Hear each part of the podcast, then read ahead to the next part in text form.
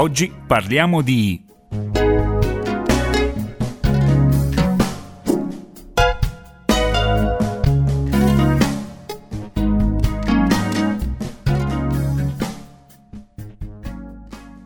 Un saluto da Raffaella Coghe. Come anticipato la settimana scorsa, oggi parleremo di apprendimento e del metodo che può essere utilizzato per imparare più facilmente nell'apprendimento scolastico. Le forme di vita, grazie al loro patrimonio genetico, ereditano modi e mezzi per far fronte all'ambiente.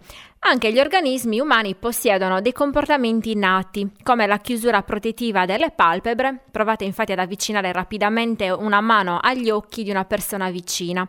L'uomo e gli animali superiori, a differenza delle forme di vita più semplici, sono capaci di muoversi nell'ambiente imparando a fare due tipi fondamentali di previsioni relative a uh, quegli eventi che seguono ad altri eventi nel mondo circostante e gli eventi che sono sotto il controllo e sono quindi modificabili con le nostre azioni. Tramite questi due tipi di previsioni ci si può adattare all'ambiente e ai suoi cambiamenti. L'uomo tuttavia è l'unico animale che non solo si è adattato, ma ha adattato gli ambienti a se stesso e ne ha creato di nuovi. L'apprendimento si verifica quando una variazione significativa delle condizioni ambientali, chiamato stimolo, determina una modificazione reale che permane nel tempo del comportamento e quindi si ottiene una risposta. Questa modificazione può comportare il miglior adattamento possibile all'ambiente, ma può anche comportare l'acquisizione di un apprendimento non funzionale. Ad esempio, un alunno che impara bene una regola grammaticale sbagliata, quindi c'è apprendimento, ma sicuramente non è funzionale. Perché l'apprendimento si verifichi, occorre una stimolazione dell'ambiente che sia diversa da quella solita o precedente. Perché lo stimolo possa essere appreso è necessario che sia connesso in qualche modo alla soddisfazione eh, di una motivazione presente nell'organismo che apprende. Perché lo stimolo di fatto può agire su un organismo anche al di fuori della consapevolezza di chi lo riceve o della volontà di chi lo produce, come ad esempio nel sonno o nel coma. Se le variazioni dell'ambiente non sono significative, si verifica il fenomeno della suefazione, nel senso cioè che lo stimolo viene percepito come se non fosse uno stimolo, ma al massimo come un elemento di disturbo a cui non va prestata particolare attenzione. Ad esempio, l'insegnante che in classe spiega cose nuove, ma che normalmente viene percepito dai ragazzi come una persona noiosa. Il fenomeno contrario è quello della sensibilizzazione. Ad esempio, se un bambino ha toccato un cavo elettrico ricevendone la scossa e subendo quindi uno shock emotivo, può avere una reazione fobica o di panico alla semplice vista di un altro cavo dopo quell'esperienza.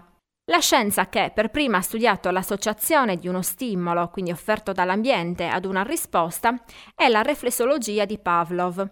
Essa ha stabilito che eh, c'è vero apprendimento solo quando si acquisiscono nuove relazioni tra stimoli e risposta. L'inizio dell'apprendimento si verifica già nel periodo prenatale, ad esempio mettendo un altoparlante vicino al ventre materno, i suoni trasmessi provocano un'accelerazione del battito cardiaco del feto. Sin dalla nascita l'organismo possiede quindi geneticamente un determinato programma comportamentale. Il vero apprendimento non è altro quindi che il tentativo di arricchire o modificare tale programma sulla base dell'esperienza ad esempio un neonato al quale si dà un biberon di acqua zuccherata insieme ad una carezza reagirà in seguito alla carezza ruotando il capo alla ricerca del biberon, quindi c'è stato un riflesso condizionato. Il condizionamento che implica una modificazione a carico dello stimolo viene detto classico. Quello relativo alla risposta invece viene detto strumentale. Cosa succede quando dobbiamo imparare un testo o meglio apprendere dei contenuti? Studiare bene è molto di più che leggere il testo su cui dobbiamo preparare l'esame. Diciamo subito che cosa non bisogna fare, in quanto si tratta di procedure che non permettono l'integrazione con le conoscenze pregresse e l'organizzazione di quello che via via acquisiamo con lo studio. Ad esempio, scorrere il testo senza prestarvi attenzione e all'opposto non bisogna neppure imparare a memoria il testo completo eh, di quello che dobbiamo eh, imparare. Tutte queste cose appunto non consentono di apprendere. Prima di scoprire qual è il metodo più produttivo per apprendere, ascoltiamo un brano di Carmen Consoli, Fiori d'arancio. Buon ascolto! Aveva uno sguardo intenso e diretto, le dita curate, un sarcasmo congenito, labbra sottili e armonioso contorno di denti bianchi e perfetti. Poche parole, eleganza nei modi, una lieve cadenza del tralpe dominio di sé.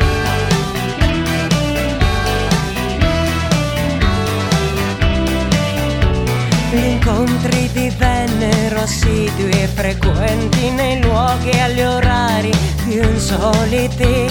Quell'uomo intrigante teneva le redini con singolare destrezza. Pochi preamboli quando mi chiese vorresti sposarmi era onesto e sicuro di sé.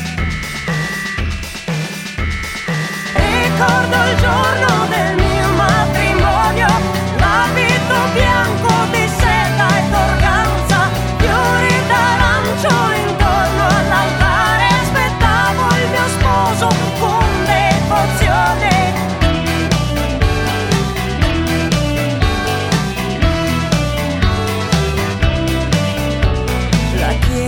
gremita di gente annoiata per l'interminabile attesa. Alle mie spalle sbadigli e commenti e di lui neanche l'ombra lontana. Pochi preamboli quando mi chiese vorresti sposarmi, era onesto e sicuro di sé.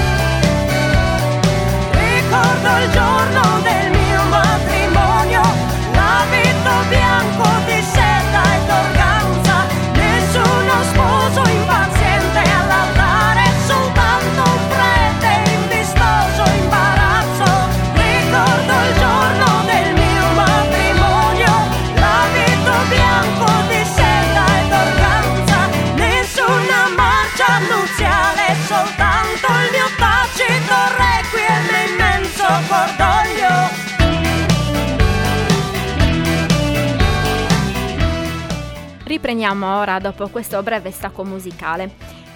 Opportuno eh, capire quindi eh, cosa sia necessario e cosa invece bisogna tralasciare quando dobbiamo eh, imparare o meglio apprendere un testo. È opportuno studiare avendo un rapporto attivo e non passivo con il testo, facendo disegni, schemi e diagrammi riassuntivi, cercando di riformulare il contenuto sotto forma di domande ipotetiche e di rispondere a tali domande. Nello studio di un testo, come ricorda De Beni, entrano in gioco processi completi di comprensione e di memoria che guidano a spiegare le idee principali, a memorizzarle e a utilizzarle per imparare le parti del testo. Quando lo studente inizia a leggere il testo, egli applica innanzitutto alcune strategie inconsapevoli che permettono un rapido riconoscimento delle parole. Accanto a queste strategie automatiche di decodifica, il lettore più esperto ne possiede altre consapevoli, che gli permettono di leggere, di capire e di far fronte a differenti compiti e richieste. Queste strategie possono essere o scorrere velocemente il testo, rileggere, tornare a passi precedenti o a saltare eh, direttamente a passi seguenti, individuare particolari importanti o leggere. Queste operazioni servono fondamentalmente per una buona comprensione e codifica delle informazioni. Sono poi cruciali le strategie per ricordare. Uno dei più efficaci piani di studio è chiamato metodo PQ4R, che è un acronimo, cioè un nome costituito dalle iniziali di una sequenza di operazioni. Questa sequenza lo studente la deve applicare nella eh, memorizzazione o meglio nell'apprendimento di un testo. Il nome del metodo ricorda che bisogna prima di tutto scorrere in modo preliminare i vari capitoli del testo per determinare i principali argomenti trattati, individuare le sezioni di cui sono composti, esaminare le eventuali figure e grafici. Le seguenti fasi vanno applicate nell'ordine indicato. Inoltre bisogna porsi delle domande relative al contenuto di ogni sezione. Spesso è possibile fare ciò trasformando i titoli dei paragrafi in domande. Terza fase, read. Leggere la sezione attentamente cercando di rispondere alle domande precedentemente formulate. Reflect, ossia riflettere su quanto si sta leggendo, capirne il significato, cercare degli esempi e mettere in relazione quanto di nuovo è contenuto nel testo con le conoscenze già possedute in precedenza. Recit, ossia alla fine di una sezione cercare di ricordare le informazioni in essa contenute e rispondere alle domande formulate, ripetendo quanto si è letto senza guardare il testo. Se si ripete scorrendo le pagine ci si trova in una situazione diversa da quella dell'esame e quindi si crede di saper rievocare, in realtà quando poi si chiude il libro non si ricorda nulla, in quanto aiutati dalla codifica visiva delle pagine del testo pagina del testo che in realtà non sapremmo ricordare. Review, ossia rassegna finale, ossia alla fine di ogni capitolo del testo ripensarlo nel suo insieme e ricordarne i principali concetti espressi. L'efficacia del metodo PQ4R si basa sull'applicazione ordinata e metodica di una serie di principi che favoriscono eh, la memorizzazione, prima fra tutti l'organizzazione. La prima fase del metodo, cioè lo scorrere, infatti la funzione sia di rendere cosciente lo studente dell'organizzazione effettiva e quindi della struttura dei concetti, sia di permettergli di attivare le conoscenze già possedute che costituiscono la struttura entro cui inserire il contenuto del testo. Bene, per oggi è tutto. Raffaella Accoghe vi saluta e vi dà appuntamento la settimana prossima. Vi ricordo l'appuntamento il lunedì alle 19.10 e in replica il martedì alle ore 8.30. Buon proseguimento d'ascolto sulle frequenze di Radio Claritana.